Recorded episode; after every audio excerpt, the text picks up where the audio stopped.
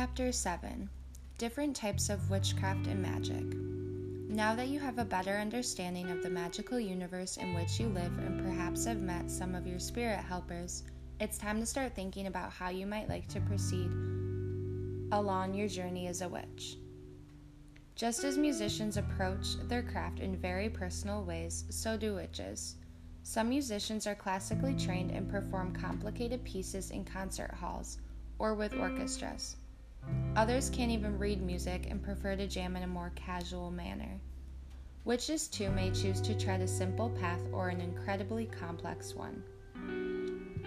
Kitchen and hedge witches, for example, generally practice uncomplicated natural magic.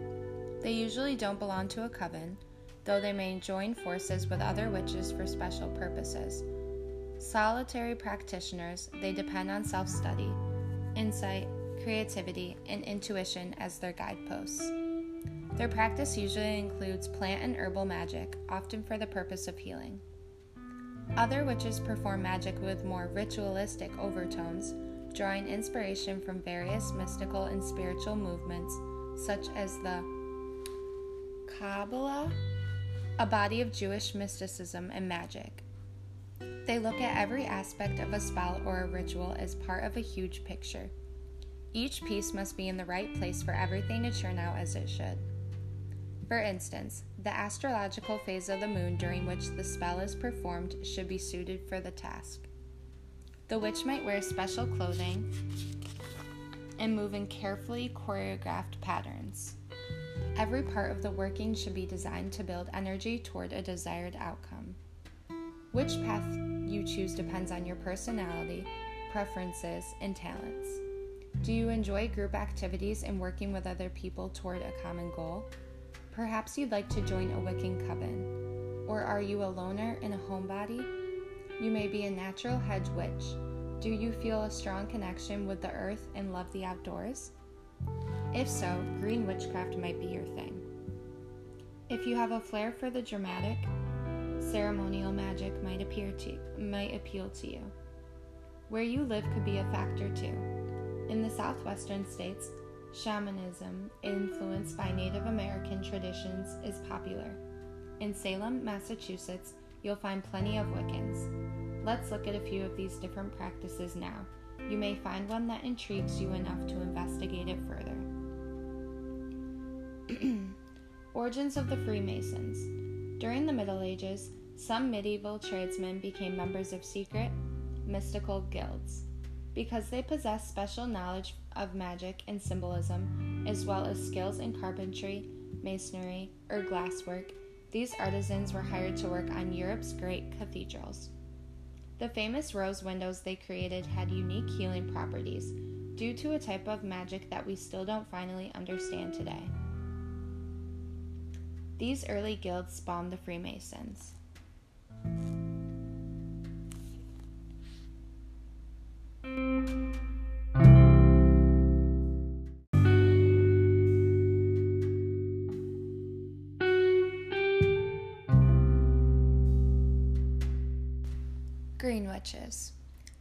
Witches are the original tree huggers. The green witch walks the path of the naturalist, the herbalist, the wise woman, and the healer. Earth is her primer, the natural world her classroom. The natural world offers many gifts, but comparatively few people in today's techno- techno- technologically driven society embrace them. With the resurgence of nature based practices and environmental awareness, however, green witches are once again emerging as guardians of nature and of humanity's relationship with our planet. The Green Witch uses nature's gift to improve the well being of the physical body, the spirit and soul, and the environment. In earlier times, many people practiced green witchcraft, whether or not they called it that. Midwives, herbalists, shamans, and other healers knew the powers of plants, both medicinal and magical, and tapped botanicals for all sorts of purposes. They also felt a strong connection to the earth, the seasons, and the cycles of life. In fact, their very lives depended on existing in harmony with nature. The modern Green Witches' work. Today, green witches follow in the footsteps of their ancestors. They honor the earth and all its inhabitants rocks, plants, and animals. They utilize ingredients from nature to concoct remedies and in spellcasting, particularly herbs and crystals. You'll learn more about this in chapters 11 and 12. They work to protect the environment and try to live in harmony with all of creation. They may interact with the devas, elementals, or spirits who guard nature. Using their intuition, they create a channel of communication between the natural world and the human one. A green witch usually works alone with nature as her partner. Historically, green witches lived apart from the community. Those who needed the services of such a witch traveled to see her, perhaps high into the hills or at the edge of the forest. she used the properties of the plants and trees around her to heal others. These days, you're more likely to find a green witch living in the middle of a city or in the suburbs, and her garden is likely to be small, maybe just some containers on a porch or a kitchen window greenhouse. She might work in an office or in sales or in the service industry.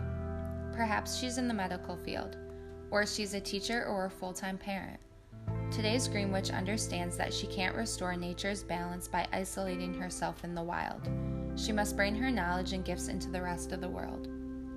Cities, superhighways, and deforested areas, places where humankind has damaged nature, need the Green Witch's healing power. Living the Green Path. A Green Witch isn't defined by where she lives or what she does to bring home a paycheck. Nor is she limited to working with flowers, trees, and herbs. What makes a Green Witch is her relationship to the world around her her ethics, and her affinity with nature. She doesn't merely practice green witchcraft, making potions and lotions, healing salves and teas. She lives the green path. The path of the green witch combines aspects of both witchcraft and shamanism, but is wholly neither. It is an intensely personal path that integrates ability, likes, and dislikes, the climate of a particular geographic location, and interaction with the energy of the environment. Healing, harmony, and balance are all key to the Green Witch's practice and outlook on life. These concepts embody three distinct focuses the earth, your local environment as well as the planet, humanity in general as well as your local community, friends, and acquaintances, and you. Whether you choose to grow your own garden, install solar panel- panels on your home, pick up trash by the side of the road, or get involved in a movement to protect wildlife is totally up to you. Although rooted to the ancient past, green witchcraft isn't a tradition so much as a personal adaptation of an ideal. Nobody of informal knowledge is passed on through careful training no established group mind to which you are connected by sacred ceremonies performed by elders. The Green Witch's power comes from participating in the miracle that is life, from attuning yourself to the energies of the environment around you. Instead of striving to amass power, you tap into the flows of energy that already exist in and around the earth. The challenge is how you walk a green path today. In a time of environmental stress, mass industrialization, in, urban, in urbanization.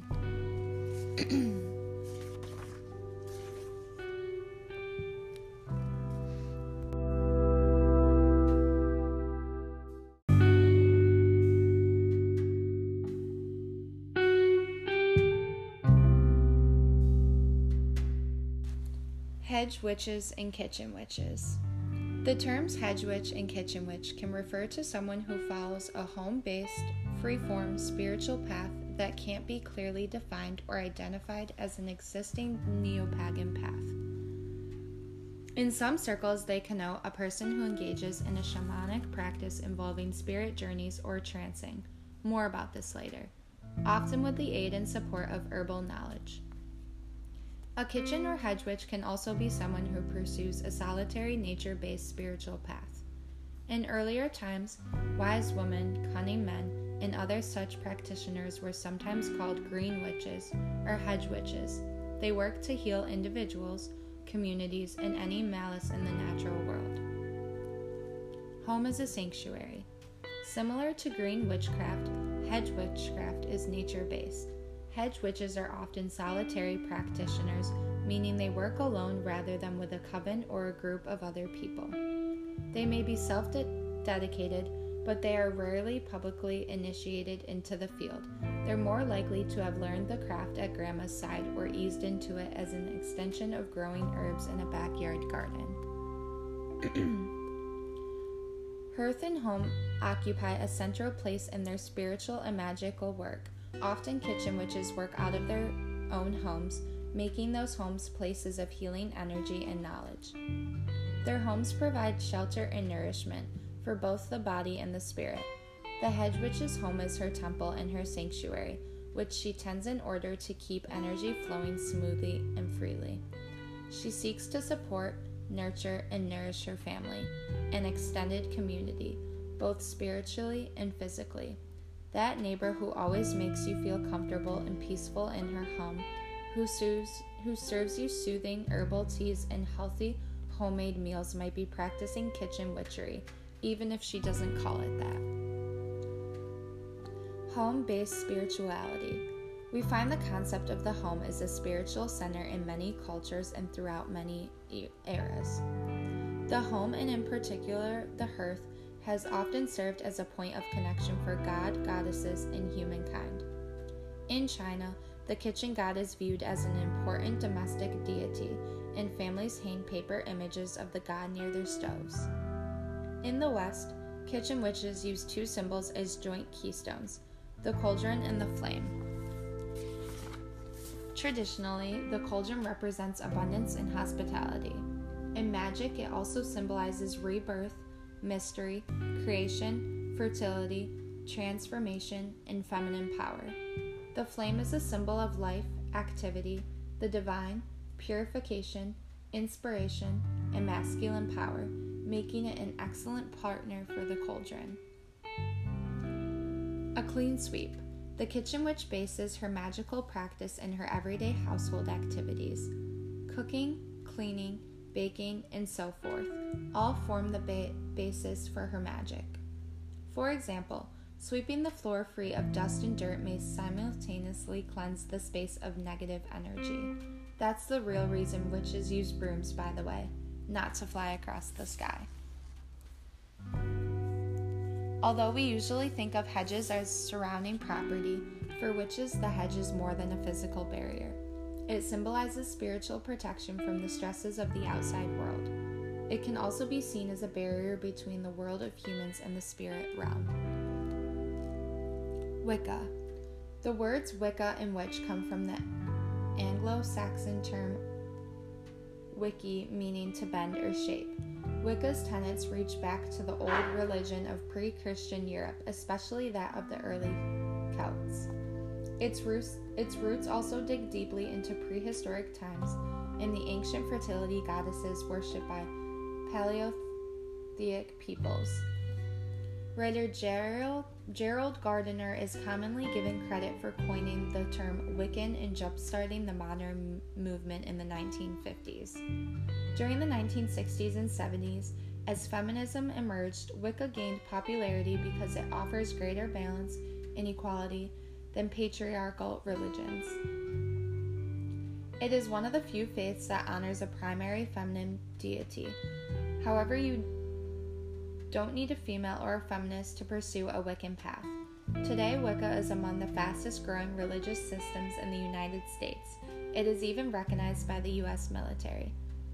As mentioned earlier, people sometimes mistakenly think Wicca and witchcraft are interchangeable terms.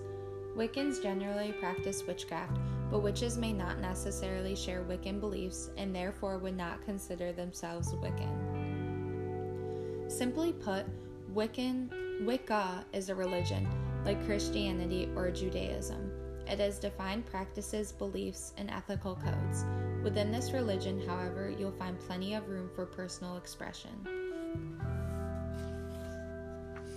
How many Wiccans are there?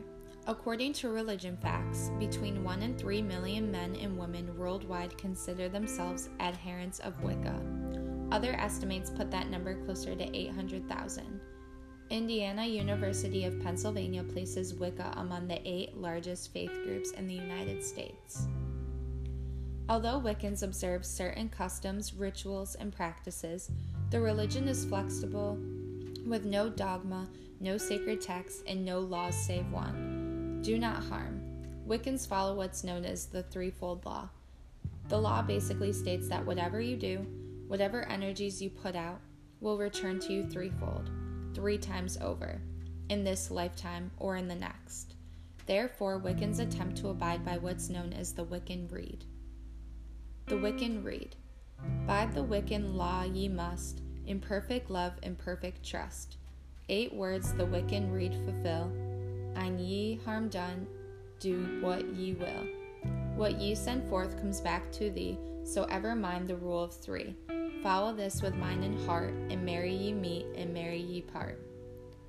Various branches of Wicca, each with somewhat different views, already exist. Dianic Wicca, for example, has a strong feminist component. Gardnerian Wicca is more formal and hierarchical than some other branches, and its practitioners perform rituals, skyclad, Visit www.wicca.com for more information about these and other types of Wicca. Like all belief systems, Wicca continues to evolve, and young enthusiasts coming to it today will surely expand its ideas, practices, and forms of expressions in the future.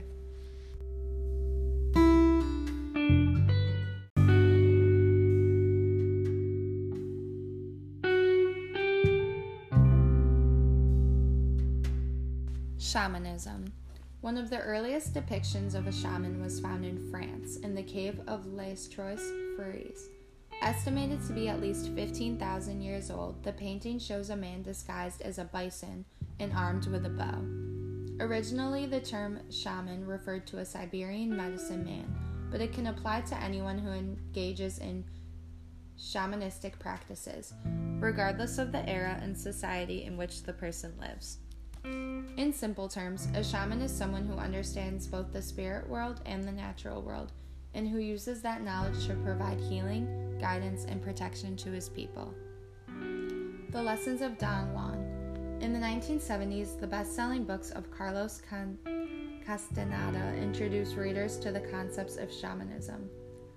Castaneda wrote about his five year apprenticeship with a teacher whom he called Don Juan and described his experiences in what he termed no ordinary states of reality. He also discussed shapeshifting, a shamanic practice that involved projecting his own consciousness into animals and plants. Among the indigenous people of North, Central, and South America, shamans have long served as medicine men, midwives, visionaries, wisdom keepers, and healers. These shaman workers worked with the forces of nature, the deities, and ancestors in the spirit realms, and totem animals to ensure the well being of their tribes. Walking between the worlds. From the shamanic perspective, the physical world is only one facet of reality. Many other realms exist, and it's possible to travel to these other realities at will.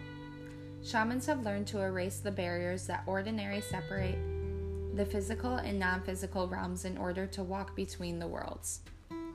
As seers and diviners, Native American shamans use drumming, dancing, herbs, and botanical substances, fasting, and other practices to induce altered states of consciousness.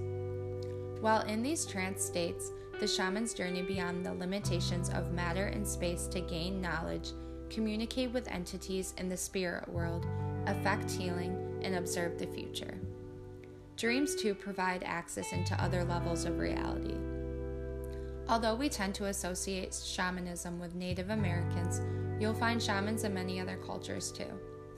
Celtic magicians might not use the term shamanism, but they engage in shamanic practices. They explore what's known as the other world, a non physical place of wisdom, creativity, and imagination, as well as the fairy realm. Often, a shaman uses a technique called astral projection to visit other worlds beyond our earthly one. This allows the person's spirit to journey freely when the physical body remains in a trance like state. The spirit is also able to temporarily leave the body during sleep and explore the non physical realms. In these other levels of reality, the shaman might meet spirits that once occupied human bodies, as well as gods, goddesses, and other beings that have never incarcer- incarnated. spirit animals.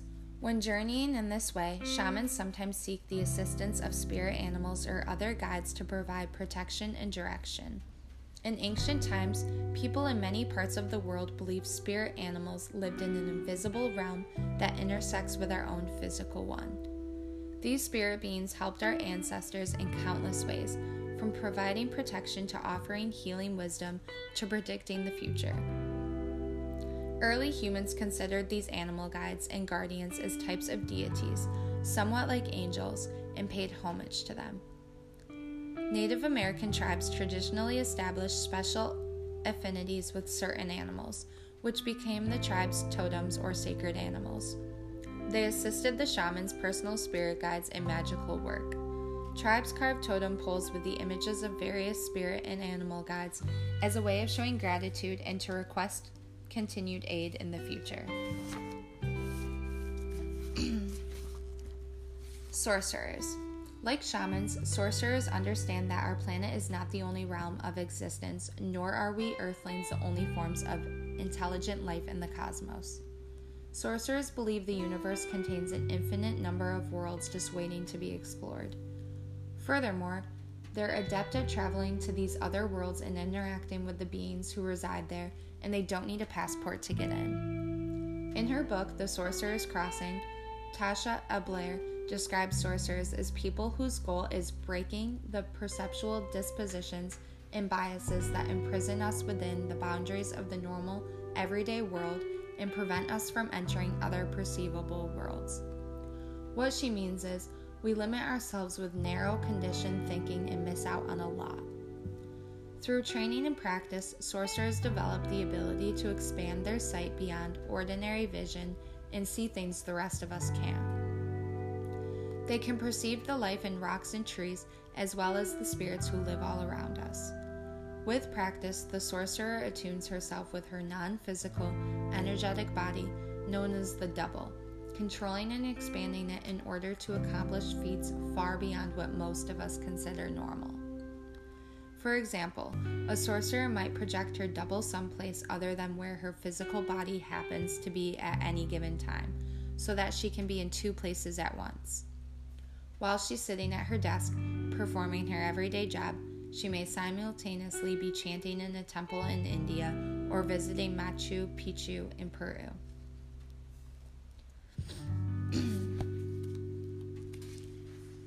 Druid magic. The word Druid derives from the Indo European root Dru, meaning oak, as well as solid and true. Originally, Druids served as the bards, teachers, healers, judges, scribes, seers, astrologers, and spiritual leaders of the ancient Celts. They conducted rites and rituals, gazed into the future, healed the sick, kept the history of their people, and addressed legal matters within their communities. These wise men and women were highly revered and wielded authority second only to the kings. Much of what we know today about the early Druids has been handed down through oral tradition, folklore, legends, songs, and poetry. As the Romans and Christianity moved into Ireland and Britain, the conquerors destroyed the Druids and their tradition. Thus, most of Druidic history remains shrouded in mystery.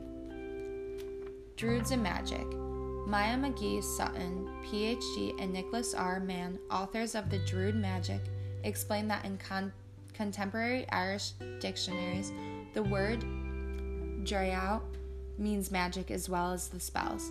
Its root, draoi, translates as magician, sorcerer, or druid.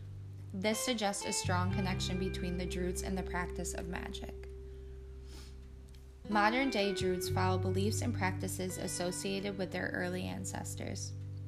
With little actual information available about the old ways, however, Neo Druids interpret the spiritual tradition by blending ancient with contemporary wisdom. A reverence for nature, knowledge of astrology and divination, healing and shamanic, shamanic journeying continue to be part of today's Druidic practice. The Druids consider trees to be sacred. Oaks, in particular, have long been linked with Druid spirituality. Sacred rituals were and still are performed in oak groves. Druids believe trees embody wisdom that can be passed along to human beings. Each tree possesses certain characteristics and unique properties that Druids use in their magical work. Rowan trees, for instance, offer protection. Oaks give strength and endurance. Willows are associated with intuition and divination. They're a favorite wood for making magic wands.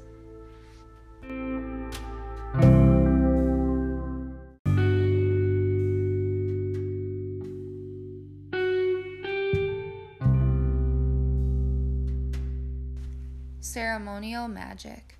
Also called high or ritual magic, ceremonial magic evolved out of the teachings of early mystery schools in various parts of the world. Its practitioners are more likely to describe themselves as magicians than as witches. The Hermetic Order of the Golden Dawn, an organization that formed in the later part of the 19th century as a secret society, has greatly influenced this type of magic and its practice today. The group's philosophy is founded on the Hebrew Kabbalah as the doctrines of Hermes Trismegistus and draws upon the belief systems of the Freemasons, Rosicrucians, Gnostics, and others. More formalized and intellectualized than Wicca and other pagan spiritual paths, ceremonial magic involves study of the Kabbalah astrology, alchemy, tarot, and other subjects. It emphasizes the use of ritual and ceremony along with mental training to facilitate spiritual enlightenment, healing, extrasensory powers, and understanding of the cosmic order.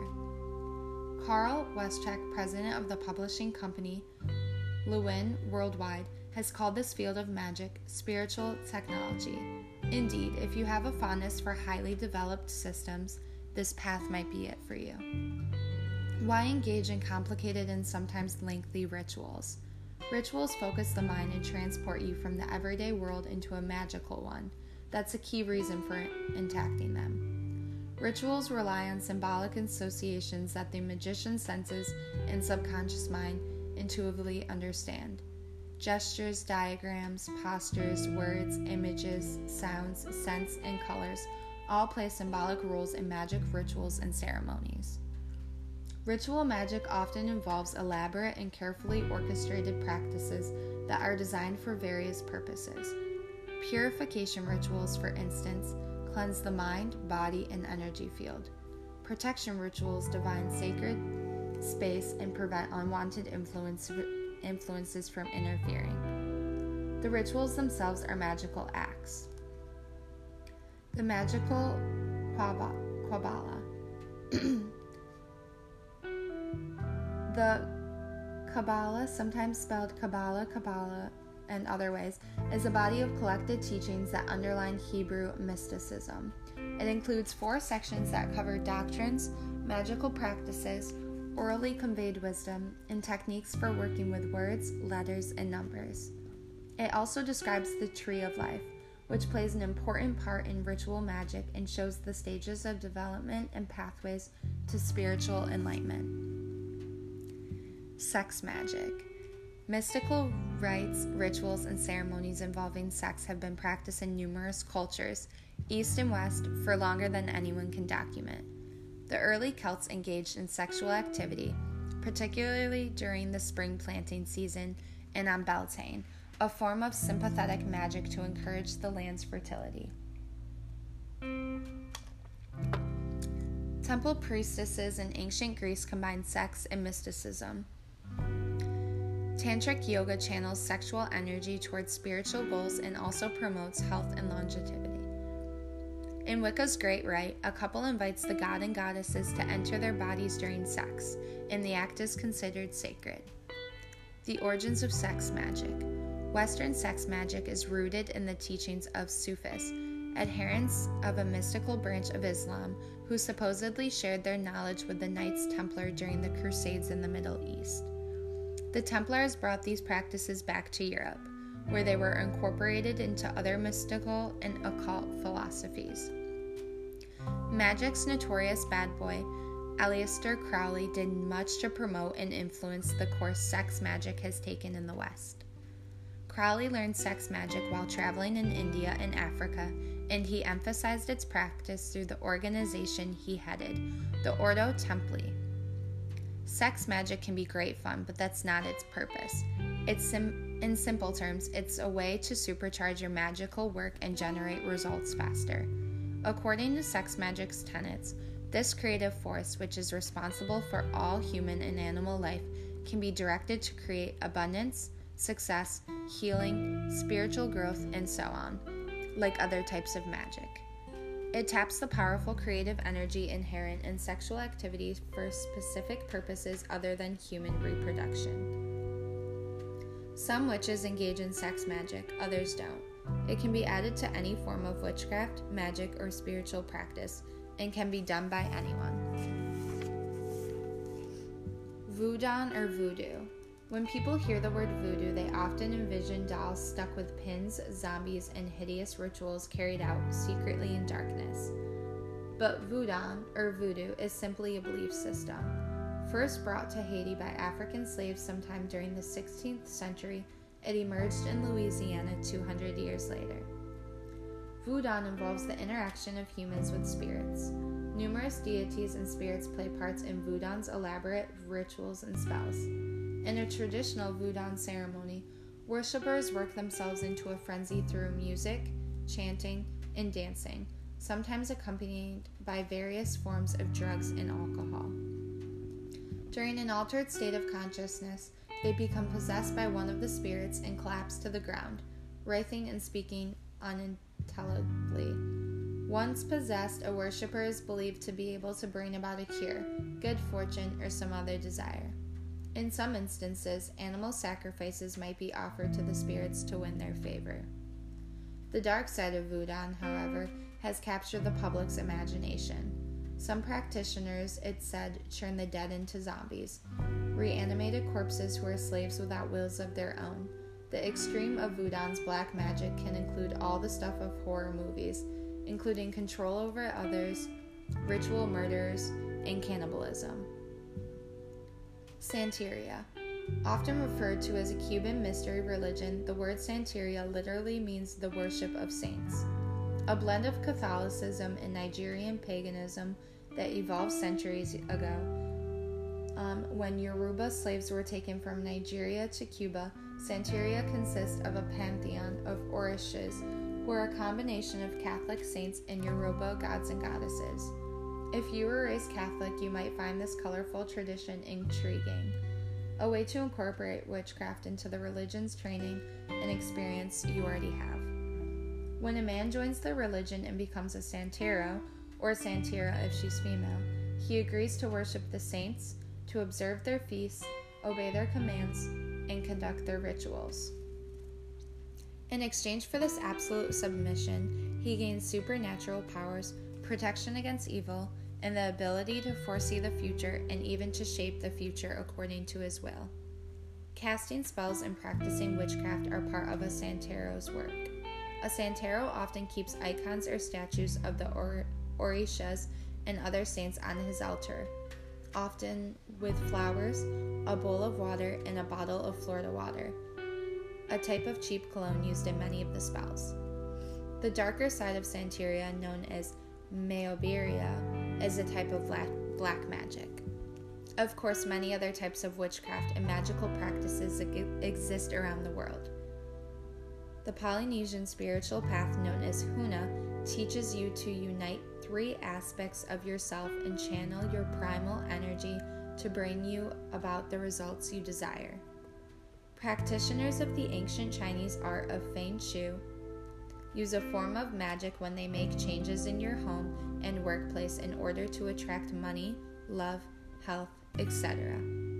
Wherever you go, you'll find people performing magic and doing witchcraft, even if they don't always call it that.